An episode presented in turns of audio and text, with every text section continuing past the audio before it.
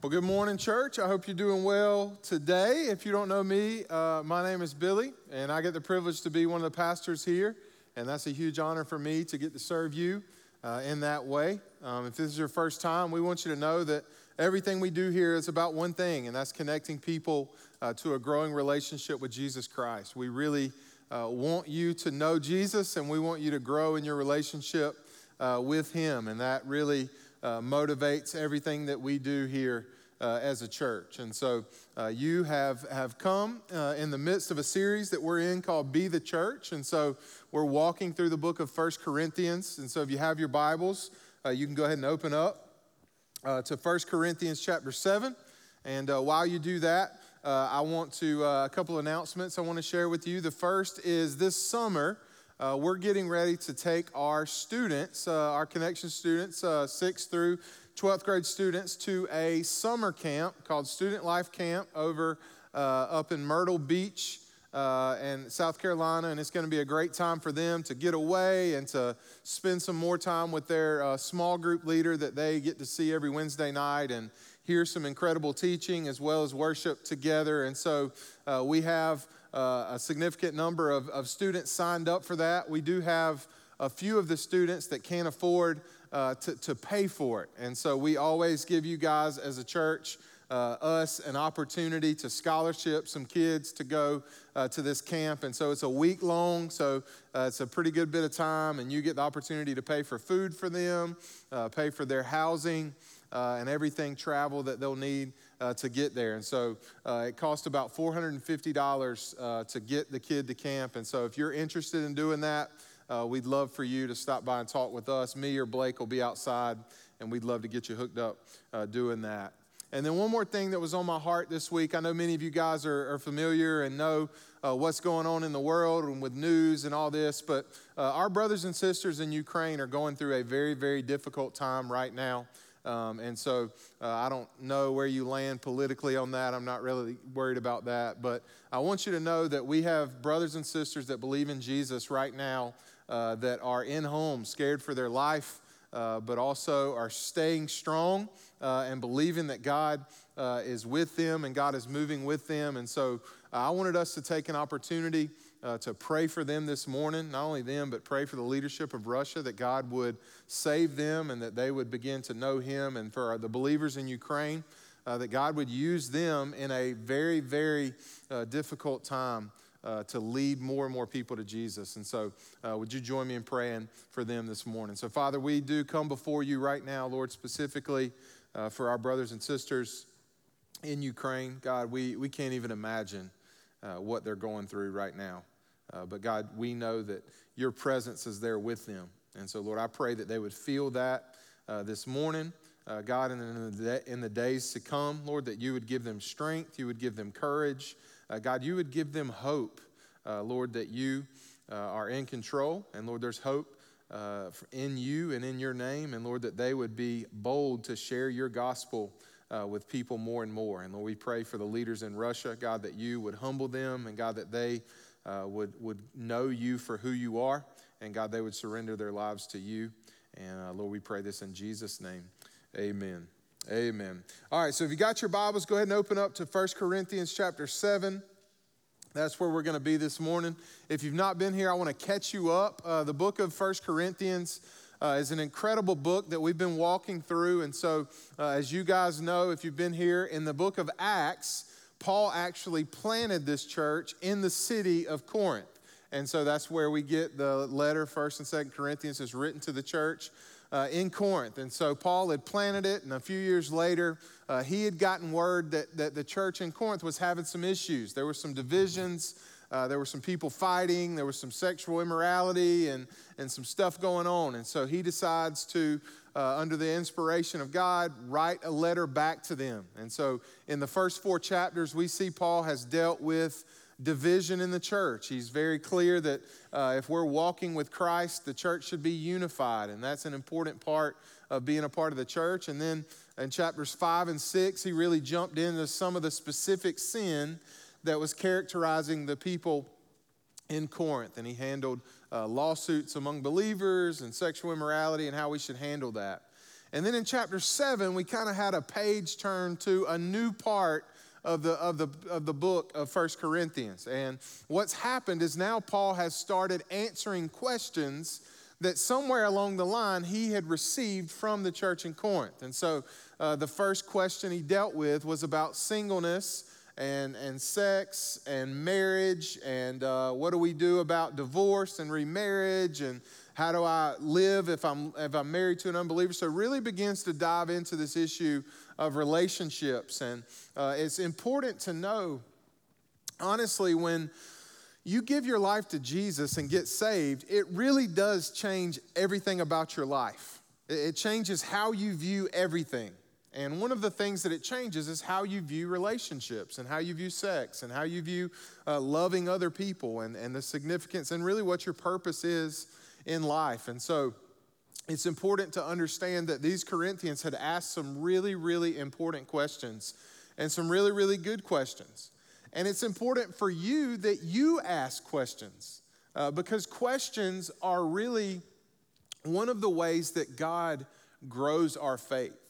And so I, I know in a lot of times growing up and going to college and doing all the things that I've done, one of the things that we feel bad about doing is asking questions. And, and it makes us feel insecure and stupid and like we, we, nobody, you know, if they know I don't know that, then they're going to judge me. But I want you to understand that asking questions is a really, really good thing. And so as you read your Bible and as you're growing in your faith, do not hesitate to ask questions. Now, probably pick a good environment to ask questions. You know, that's what our small groups are all about. We want them to be a place where you can show up with a group of people any question you have about God's word and talk about it and begin to, yeah, to play it out. So uh, I preface all that to say that's where we are at in chapter 7 of this. And so last week, we talked a lot about the specific questions that the Corinthians had about uh, marriage and if I'm married to an unbeliever and if I'm single and all these things. And so we saw Paul kind of deal with specific situations. But today, I want to preach the second half of chapter 7 and I really want to focus in on the key message that Paul has for all of us, no matter what situation that we're in. And that message is that we should be faithful to God, no matter what circumstance and no matter what situation that we're in. Does that sound good? All right, so let's let's rock and roll. We'll start in verse 17 and we'll go from there. So it says this, nevertheless, each person should live as a believer in whatever situation the Lord has assigned to them, just as God has called them. This is the rule that I lay down in all the churches, right? So, not just Corinth, this applies to us today. That God wants us to live as a believer in whatever situation we find ourselves in right now. That's important. Verse 18 Was a man already circumcised when he was called? You didn't see that coming, did you? He should not become uncircumcised.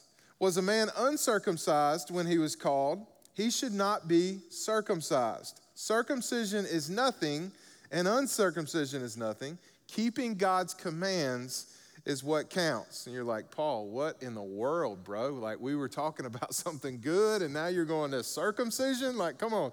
Uh, that's how you lose an audience right there. Um, so, circumcision uh, was a sign that a person was a Jew, right? And so Jewish men were circumcised, and non Jewish men, called Gentiles, were not circumcised. And so in the Bible, Jews and Gentiles uh, put a lot of pressure on each other to conform to their way of life. But the gospel tore down uh, the fact that we have to conform to anybody's way of life because the gospel unites us. And so, what Paul is saying is if you're Jewish, you don't have to become a Gentile to be saved. Or if you're a Gentile, you don't have to become a Jew to be saved because it really doesn't matter about Jew or Gentile. It matters about keeping the commands of God. And that's what his point is about that. So you can come back in now. Verse 20. Each person should remain in the situation they were in when God called them.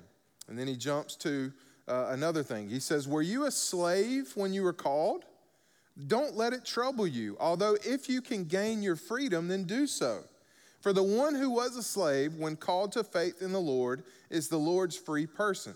Similarly, The one who was free when called in Christ is Christ's slave.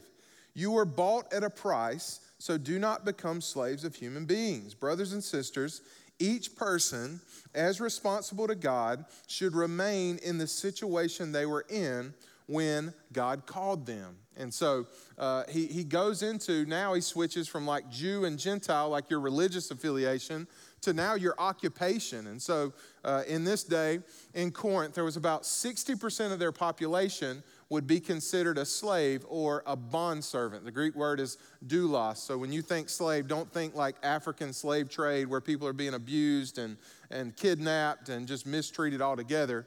But during this time period, what would happen is people that couldn't afford a living and they were homeless or whatever, uh, they, didn't, they didn't have any qualifications for any job, they would give themselves over to a master and say, I'm willing to do whatever you want me to do. And they would become a bondservant and they would be paid. And sometimes they could earn their freedom and, and all this stuff. And so slavery is never a good thing. But here uh, we see Paul saying, uh, even if they were a slave, which in society would have been the bottom of the totem pole, a bondservant would have been, or if they're at the top of the world and they're a master and their social status is uh, very uh, uh, important in society. He says, whatever situation you're in, whether it's good, bad, whether it's somewhere you want to be, somewhere you don't want to be, the important thing is that you live as a believer wherever uh, you are, whatever situation uh, that you're in. Now, he's not against us doing better for ourselves. Like if a slave, if you're a bondservant and you can get freedom, get your freedom.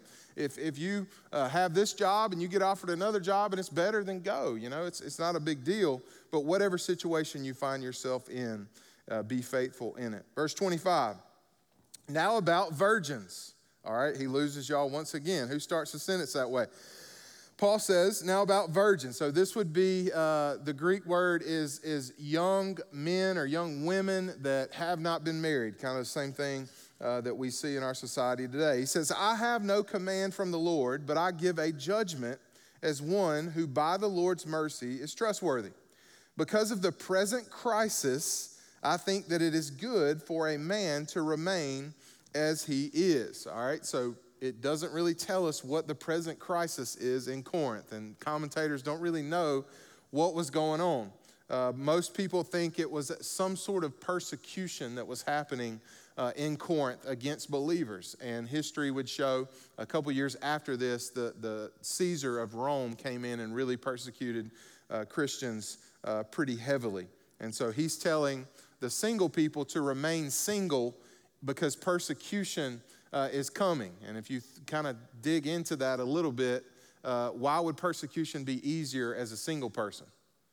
Well, it's a lot more difficult to watch your family be persecuted when you're supposed to protect them than it is for you to be persecuted. So, for example, a few years ago, I was in India with a group of people and we were preaching, and uh, we, we show up to preach, and I didn't know how big of a deal it was, but it was a pretty big deal. And so this whole town had shut down to come and hear the gospel, which is awesome, but it also draws a lot of attention. And so uh, they kind of like sneak us into the stadium. We come through backstage, and uh, it's me. And if you've noticed, I'm like 6'4, 275 pound, pretty big guy. In most countries, that's not normal, so I'm very recognizable, uh, which is great uh, that uh, in a fight, but bad when you're being recognized as somebody that's not supposed to be in the country, right? And so, uh, so I come out on stage, and, and me, and uh, the first thing I see is like six cops.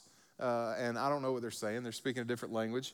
And uh, I'm sitting there with my Bible, and I'm like, mm, you know, and, and they start pointing, like, him, him, him, you know, and I'm like, me, you know. So I didn't know what was going on. So in, the, in my mind, immediately I'm thinking, I'm going to jail.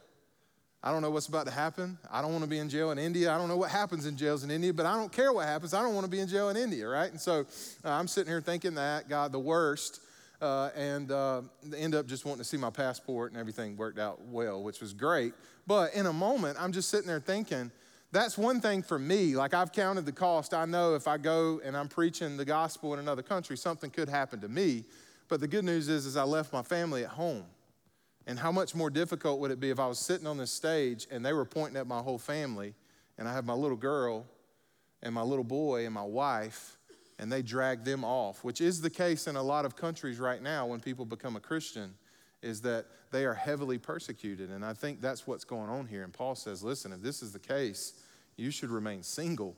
That way you're not having to pull your family into a lot of these situations uh, like this. Verse 27, he says, Are you pledged to a woman? Then do not seek to be released. Are you free from such a commitment? Then do not look for a wife. But if you do marry, you have not sinned. And if a virgin marries, then she has not sinned. But those who marry will face many troubles in this life. And I want to spare you of this. And so, again, think about that persecution. That's the troubles that he's thinking about. But he's, Paul's not an advocate for singleness or for marriage. They're both a gift from God. We learned that last week. So if you're married, stay married. If you're not married, don't get married unless you have the gift of marriage and you want to get married, then get married. But whatever situation you're in, we're going to see Paul just wants you to be faithful there. Verse 29. What I mean, brothers and sisters, is that time is short. I want you to underline that word. Time is short. That statement is important. From now on, those who have wives, should live as if they do not. That is a bold statement right there and has been taken out of context many times. Verse 30 Those who mourn as if they did not, those who are happy as if they were not, those who buy something as if it was not theirs to keep, those who use the things of this world as if not engrossed in them. For this world in its present form is passing away. I want you to underline that statement. For this world in its present form is passing away. He makes these two statements time is short, and this present world is passing away. Those two statements, if we are a Christian and believe the Bible, have an incredible impact on how we live our life and how we think about our life on this earth. And we're going to talk about that in just a minute. Verse 36, uh, actually, verse 32. I would like you to be free from concern. An unmarried man is concerned about the Lord's affairs, how he can please the Lord. But a married man is concerned about the affairs of this world, how he can please his wife. And his interests are divided. An unmarried woman or virgin is concerned about the Lord's affairs. Her aim is to be devoted to the Lord in both body and spirit. But a married woman is concerned about the affairs of this world, how she can please her husband. So Paul's making his case for why he feels it's best for him to stay single and for other people uh, to stay single if they can. Verse 35 I'm saying this for your own good, not to restrict you, but that you may live in a right way. Okay, so you should say, well, what is a right way, Paul? In undivided devotion to the Lord. So, what is the right way to live the Christian life? Undivided devotion to the Lord. That's a very important statement. We'll talk about that in just a minute. Verse 36 If anyone is worried that he might not be acting honorably toward the virgin he is engaged to, and if his passions are too strong and he, and he feels he ought to marry, then he should do as he wants. He is not sinning. They should get married. But the man who has settled the matter in his own mind, who is not under compulsion, but has control over his own will, who has made up his mind not to marry uh, the virgin, this man also does the right thing. So then, he who marries the virgin does right, but he who does not marry her does better. A woman is bound to her husband as long as he lives, but if the husband dies, then she is free to marry anyone she wishes, but he must belong to the Lord. In my judgment, this is Paul's judgment, she, talking about the virgin or the widow, is happier if she stays as she is. And I think that I too have the Spirit of God. A lot of people use that verse to say that Paul was married before. And so he's talking about a widow being better not to remarry because uh, their availability for the mission of God uh, is there. But I won't get into that. So last week, again, we dove into a lot of different situations. And so if you're here and you're like, Billy, I'm married, I'm, I'm, I'm, I'm single, I need to know, I need to teach go back and listen to the message uh, last week. And so this week, I really want to dive into what I feel like and what I see in here is Paul's main point in the whole chapter of chapter 7 because I think it's really, really important. And that is Paul desires for us, and God desires for each of us to be faithful in whatever situation that we're in. Like that's his primary aim for our life and should be the primary aim for all of our lives. Billy, where do you get that from? Verse 7 Each of you has your own gift from God. Singleness is a gift, marriage is a gift. One has this gift and another has that. Verse 17 Each person should live as a believer in whatever situation the Lord has assigned to them, just as God has called them. Verse 19 and 20. Keeping God's commands is what counts. So each person should remain in the situation they were in when God called them. Verse 24 Brothers and sisters, each person as responsible to God should remain in the situation they were in when God called them. Verse 35 I'm saying this for your own good, not to restrict you, but that you may live in a right way in undivided devotion to the Lord. So, very clearly, throughout the entire chapter, Paul points to one thing in whatever situation you're in, when God called you, stay there and be faithful there. If you want to get out of it and get married, or you want to, uh, if you're, you're married, stay married. If you're single and you want to stay single, all of that stuff is a gifting from God. That's okay.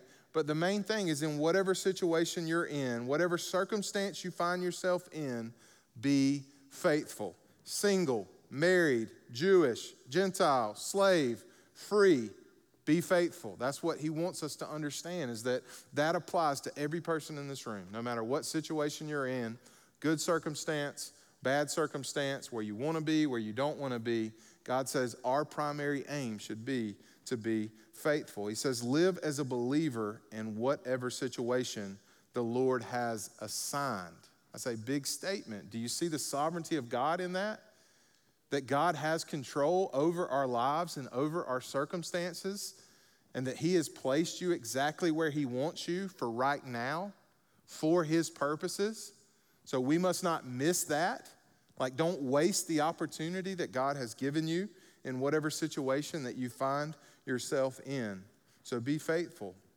So many times we begin focusing on our relationship statuses or we focus on our social status but here, Paul is clearly teaching don't worry about your status. Like, start focusing on Jesus. Stop focusing on your circumstances. Quit getting so happy and so sad about everything happening. Just focus on your purpose, which is to be faithful. And quit focusing on what you do have or what you don't have or what you wish you had or what you see on Facebook that somebody else has. And just be faithful exactly where you are. You know, it's really, really hard to focus on Jesus and his purpose for your life when all you can think about is, is, is yourself and, and what your relationship status is or, or what you do have or what you don't have. And this is what Paul is saying. He wants us to be content. Like contentment is great gain, is what the Bible teaches. To be content where we are. And we have Christ, which is all we need.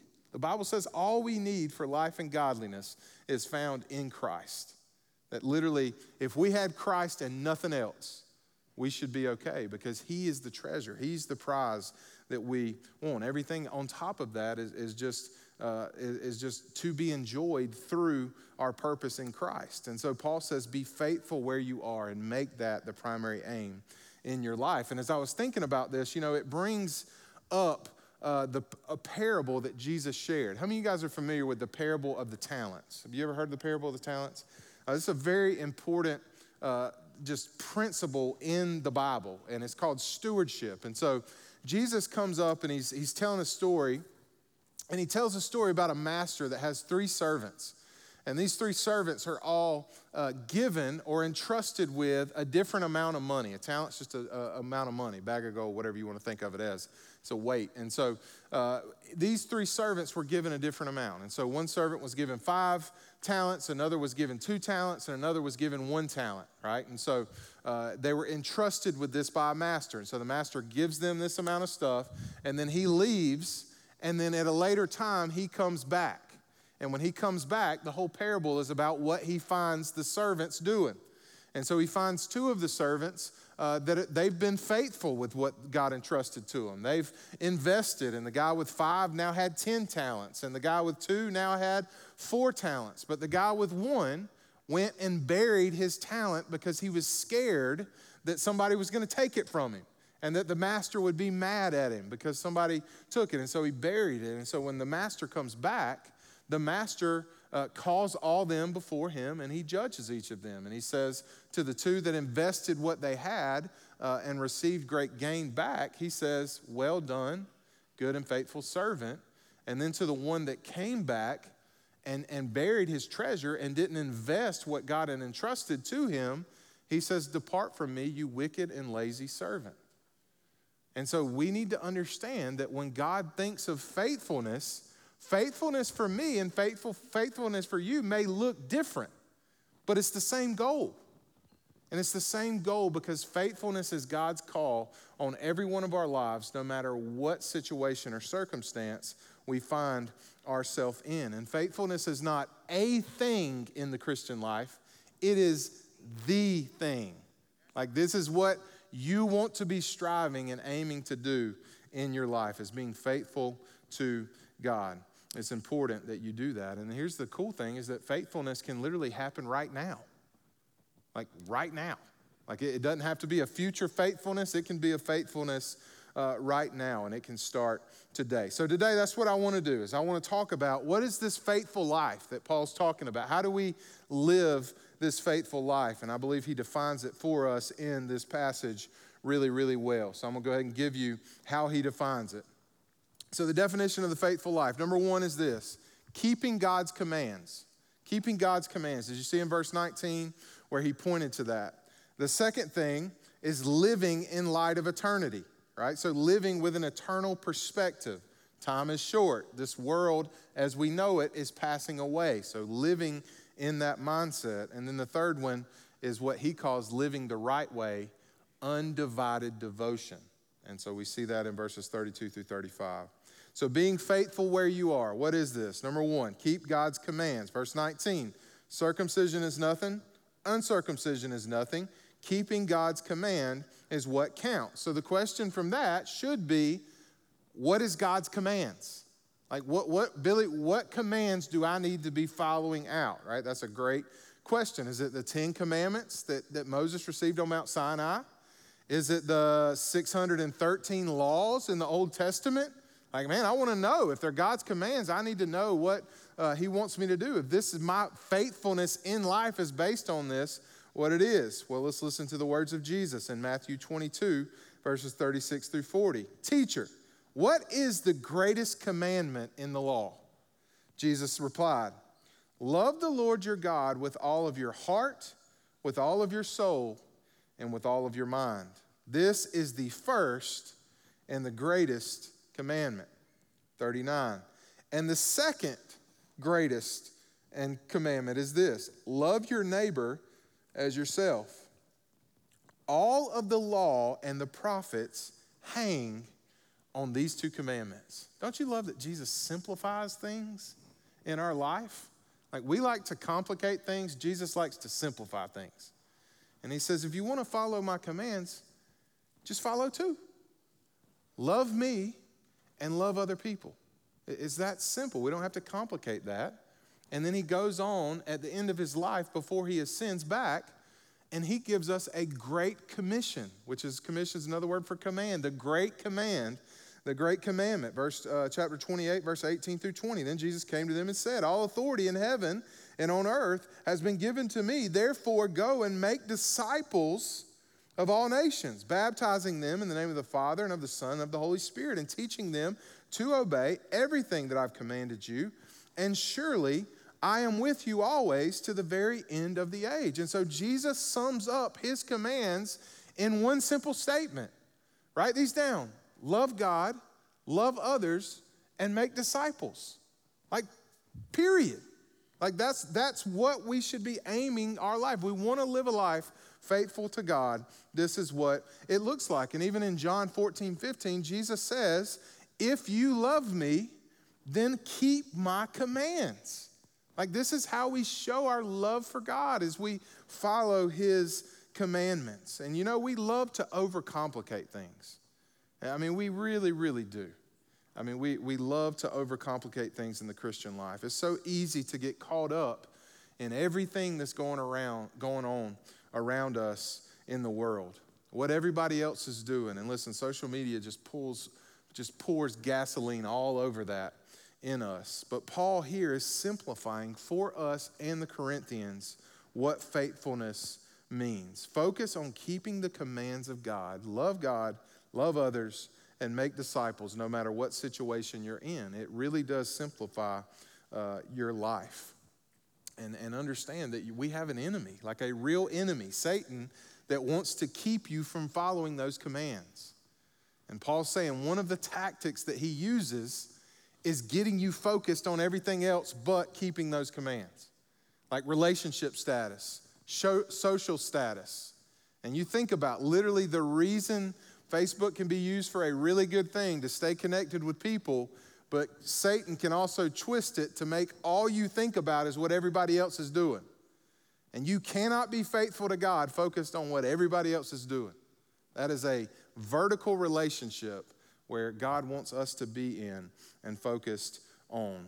And so quit focusing on everything going on around you and focus on Christ and focus on being obedient to Him. Faithfulness is loving God where you are, loving others where you are, and living on mission where you are. If you're single, obey the big three love God, love others, make disciples. If you're married, obey the big three love God, love others, make disciples. If you're a teacher, if you're a coach, if you're a medical professional, a business owner, a stay at home mom, if you're in a good situation that you want to be in, or if you're in a bad situation that you don't want to be in, just obey the big three.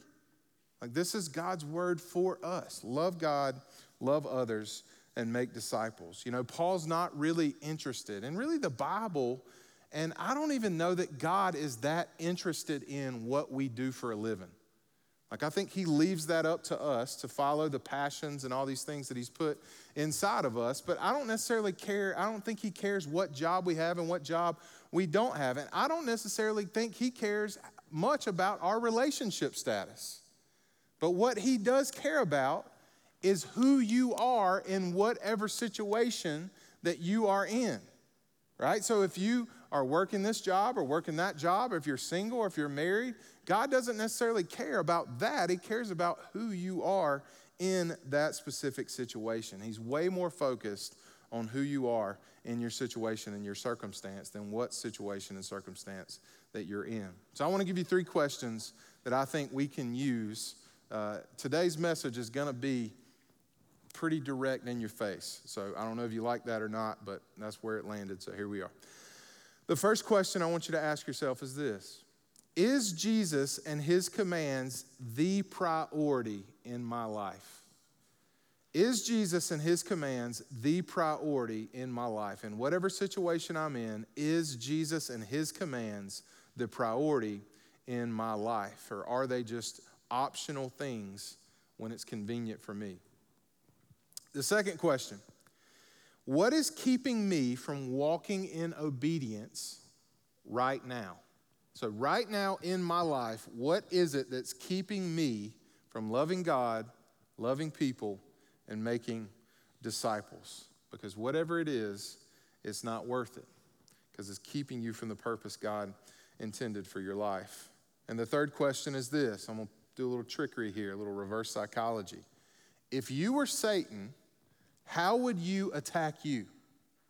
So, like if you were an enemy of God and of God's purpose in your life, how would you attack you to keep you from being obedient to God? If you can get there, man, you can really begin to grow in your relationship with God because that's where He's coming. Where He thinks He can trip you up and keep you, that's what He wants to do. He's trying to hinder your obedience, and He'll use friends, He'll use family, He'll use busyness, He'll use money, he'll use worldly pursuit, he'll use social stats, whatever he's got to use to, to just get you to focus in on them. That's what he's going to use. So ask those three questions, and I really feel like you'll have a good uh, picture of that. If you're in a small group, your small group will be talking about those questions. I don't have time to dig into each one of them today. The second thing Paul tells us uh, about the faithful life is not only keeping God's commands, but two, living in light of eternity. Did you notice what he said in 29 through 31? where he says, What I mean, brothers and sisters, is that time is what? Short. From now on, those who have wives should live as if they do not, those who mourn as if they did not, those who are happy as if they were not, those who buy something as if it was not theirs to keep, those who use the things of the world as if not engrossed in them. For this world in its present form is what? Passing away. Those two statements are huge. Time is short, and this world in its present form is passing away. These two statements will change everything about our lives if we'll allow them to do it. This is what God wants us to think through the lens of eternity. And so let's talk about some implications. The first is this if time is short, then we need to be wise about how we live in this present world, right? We need to be wise about the decisions that we're making. This is why Psalm chapter 90, verse 12 says, Teach us, God, to number our days so that we may gain a heart of wisdom.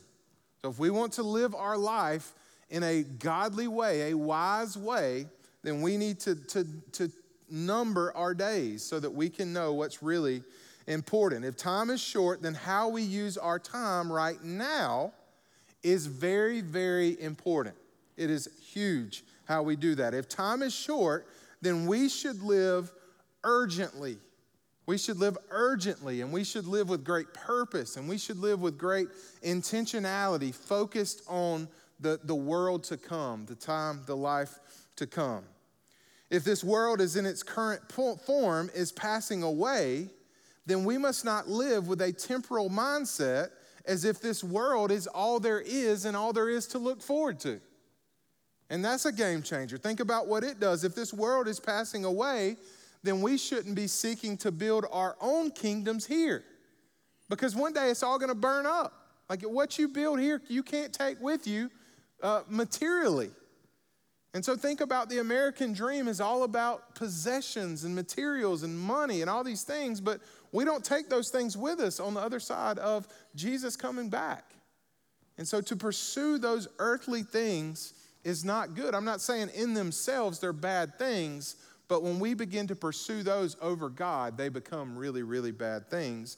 And it obviously is not very smart to do that at all. If this world is passing away, then we need to be making decisions with an with an eternal perspective, understanding what is to come. And this should be one of the biggest differences between the church and the world is that the world lives for now.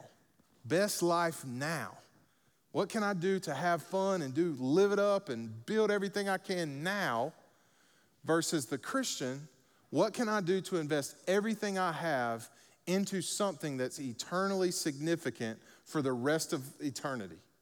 That's the difference between a Christian and a non believer in the world. Did you hear the words of Paul and what he said? Even those who have wives should be as though they have none. Now, there's not a verse that I've seen taken more out of context than that verse. So it's important to understand the context of what he's talking about. This is a bold statement. Paul is not encouraging us to neglect our proper family duties. Right? He's not saying walk away from your spouse. He's encouraging us not to live as if our earthly family is all that matters. That makes sense? Don't idolize your marriage. Don't idolize your family live with an eye on eternity, live with focused on the purposes of God. Even think about it. Don't why would he say don't idolize marriage? Because the purpose of marriage is eternal.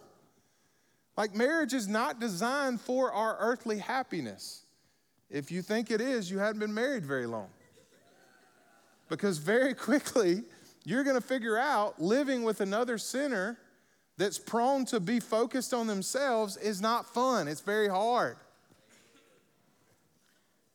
The purpose of marriage is to literally grow us to be more like Christ. It's to reflect us, reflect to the world how to love how God loves us. And that's the whole purpose. Is it's a missional focus is to literally reflect Christ's relationship with uh, his church. Not only does he say don't idolize marriage, he says don't get too caught up in your circumstances here on earth, whether it's mourning or happiness or good or bad. It, this is not our home. I mean, we got so many situations in this room. I was talking to uh, Robbie, one of the guys that goes to this church this morning. He is in a one of the most difficult situations I've ever seen in my entire life. It's a sickness, and, and, and the kid's young, and they've, they've told him there's nothing else that he can do. I mean, that is a difficult situation. But the hope for a Christian is that no matter what we face on this earth, we have hope on the other side of it. And death is just a pathway to take us to Jesus. But for the, for, for the worldly person, death is the worst. And I'm not saying death is easy, and I don't take that lightly, but what I'm saying is, as a believer, we do not mourn without hope. We always have hope because we have eternity with Christ. He also says, don't put your hope in earthly possessions. Like, like don't do it. Don't, don't put your hope in things that you can buy. Like, put your hope in eternal things, what matter and what are significant in eternity. Don't put all your focus on earthly things. The word engrossed that, that Paul uses literally means to absorb all the attention or interest of. Like when we live in this world with all of our attention and all of our interest being on worldly, earthly things, it, it is not good. Paul says, focus on eternal things and let them engross and control and absorb the attention and interest of everything. And listen, this isn't just Paul's teaching. Jesus taught this. Listen to Matthew chapter 6, verses 19 through 24. Jesus himself says, Do not store up for yourselves treasures on earth where moth and vermin destroy or where thieves can break in and steal, but store up for yourselves treasures in heaven where moth and vermin do not destroy, and where thieves do not break in and steal. For where your treasure is, there your heart will be also. If we treasure heaven, our heart will follow, our actions will follow into that. Listen to this the eye is the lamp of the body. If your eyes are healthy, if they're focused on eternal things, your whole body will be full of light. He's putting a lot of, lot of implication on how you and I think as a Christian. If we're thinking about eternity, he says your whole body will be full of light. But the opposite, if your eyes are unhealthy, if you're focused on this world and storing up your treasure here, your whole body will be full of darkness. If then the light within you is darkness, then how great is that darkness? Because no one can serve two masters. Either you will hate the one or love the other, or you will be devoted to the one and despise the other. And here specifically, he's saying you cannot serve both God and money. And so we see Jesus says, don't spend your time chasing money or worldly possessions. It's not worth it. You can't take any of it with you. Jesus says, live for things that have eternal value. Invest your time and your talents and your treasure into things that actually matter for eternity. So let's ask a few questions. The question number one is this what truly matters when we get to eternity? It's a great question. Like, what is it that matters when we get to eternity? Well, the first is salvation. Like, do you know Jesus? Like, are you in a relationship with God? Like, that's the first thing.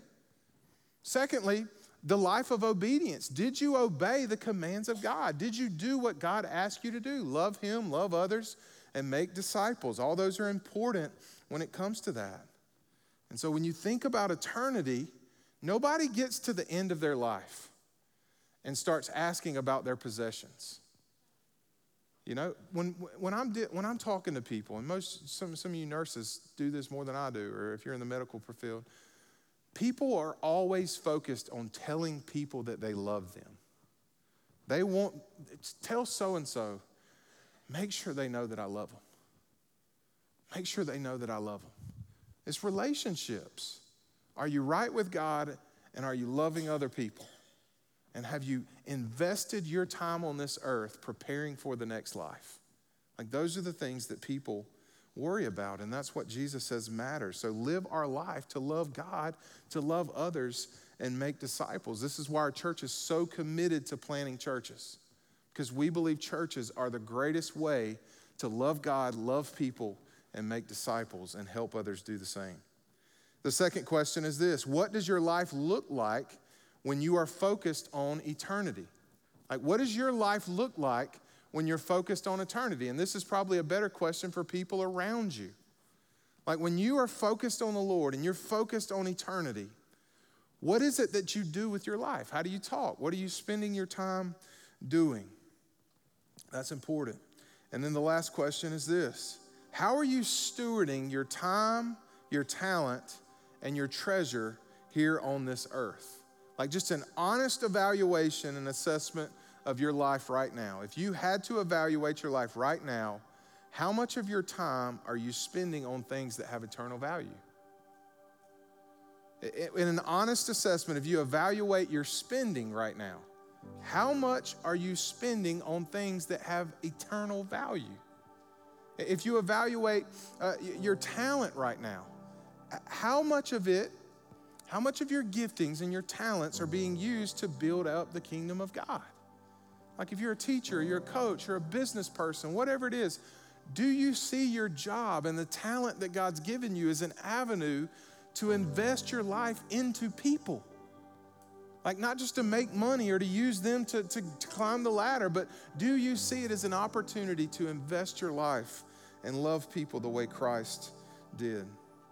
And the last thing Paul defines the faithful life with is in verses 32 through 35 undivided devotion. Verse 35 I'm saying this for your own good, not to restrict you, but that you may live in a right way. What's the right way, Paul? In undivided devotion to the Lord undivided devotion without distraction is what the word means. It's, it's, it's literally to be devoted to something, is to, to love, it's loyalty, it's to be enthusiastic, it's, it's be, to be committed to a person or activity or a cause. You see, here's the thing that I've, I've learned about God. Like, God doesn't do one foot in and one foot out. And this is something that in our culture, I believe, is, pre- is, is literally prevalent. Like, most people, including myself, who grew up with you, who's been in the same seat that you have been, listening to a God just like me preach a sermon and preach his heart out, spend their entire Christian faith with one foot in and one foot out. They, they wear Jesus like a hat. They come into church and they put on their Jesus hat. Hey, man, I love Jesus. I'm a Christian.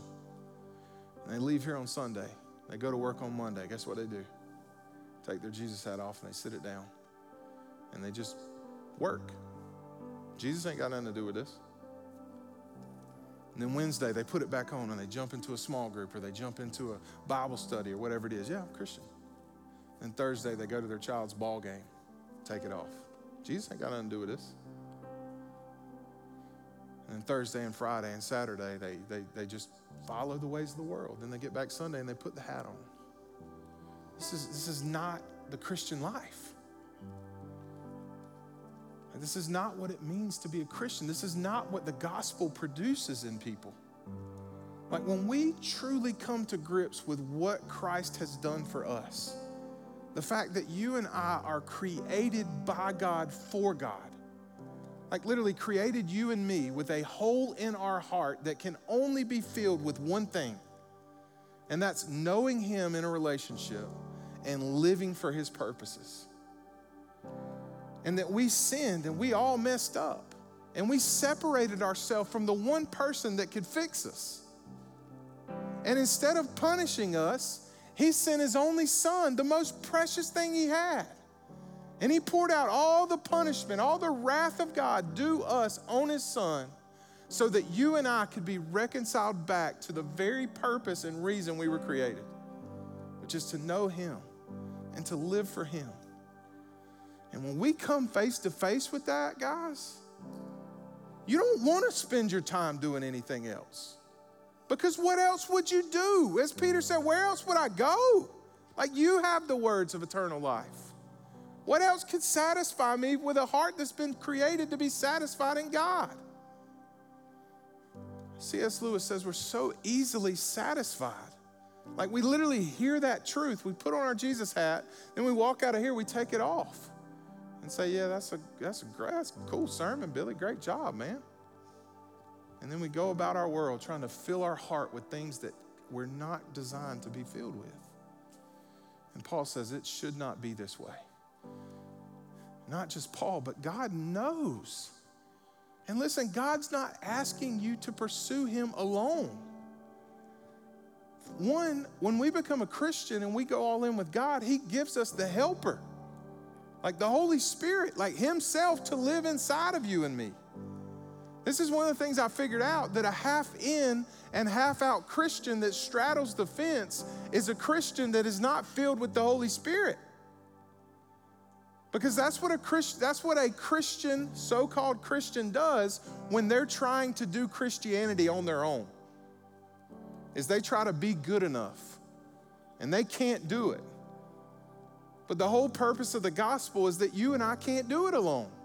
Like we need something to change us outside of ourselves. And the Bible teaches when we go all in with Jesus, it's exactly what the Spirit of God does. That's salvation. And then from then on, guess what God does? He doesn't just say, All right, you got the Spirit, go do it on your own. He says, No, I, have I got a church. And there's people just like you that have went all in with Jesus and they want to help you grow. And he gives us the church. What a privilege, what a joy, what a useful tool to get to live this thing out with other people. And this is what undivided devotion is all about. It's living your life focused on Christ and not being divided, not being one foot in and being one foot out. So here's how I want to end today. Listen, I don't, I don't know where you came into this room, but what I do know is you've received a clear picture of what it means to live life as a true, faithful Christian. And I recognize when I preach that, that falls on all kinds of ears. Listen, when it, it falls on my ears a lot of times, there's conviction. And a lot of times there's condemnation, like I'm not good enough. But here's what I want you to understand the gospel tells you you're not good enough. And you don't have to be good enough because God's already been good enough for you. And so the only response to conviction is to fall on your knees in front of Jesus and say, I need you. Like, help me. God, this is who I want to be. This is what I want to do. And so I don't know where you're at this morning, but here's what I know. Most of our responses in this room, including myself, should be to fall on our knees and say, God, help us. God, help us. We want to be who you've called us to be. So I want to give you that opportunity as we sing this last song, here's what I, I, want you to sing, but I want you to think about you and God. And I want you to think about all these questions that I've given you. And think about this Is your life characterized by keeping the commands of God, by living in light of eternity, and by being faithful and being undivided in your devotion? And if it's not, would you receive the invitation of Christ today to just say, Come, come. I know you're heavy laden. I know you can't do it, but I want to give you rest. So, right where you are, I want you to bow your head. Father, that's our prayer this morning. God, we know that you are not a God of condemnation. God, you don't meet us where we are and give us an honest assessment of ourselves so that we can walk out of this room and feel bad about ourselves. You convict us because you love us. You convict us so that we can repent and take next steps and become more of who you've called us to be. So, Father, I pray this morning you'd fill our hearts with courage. You'd fill our hearts with courage, and we'd take whatever step it is that you've put in front of us. For some of us in this room, we do not have a relationship with God. If that's you, you'd say, Billy, that's me. I've never went all in with Jesus, and today I want to go all in with Jesus. Today's the day of salvation for you.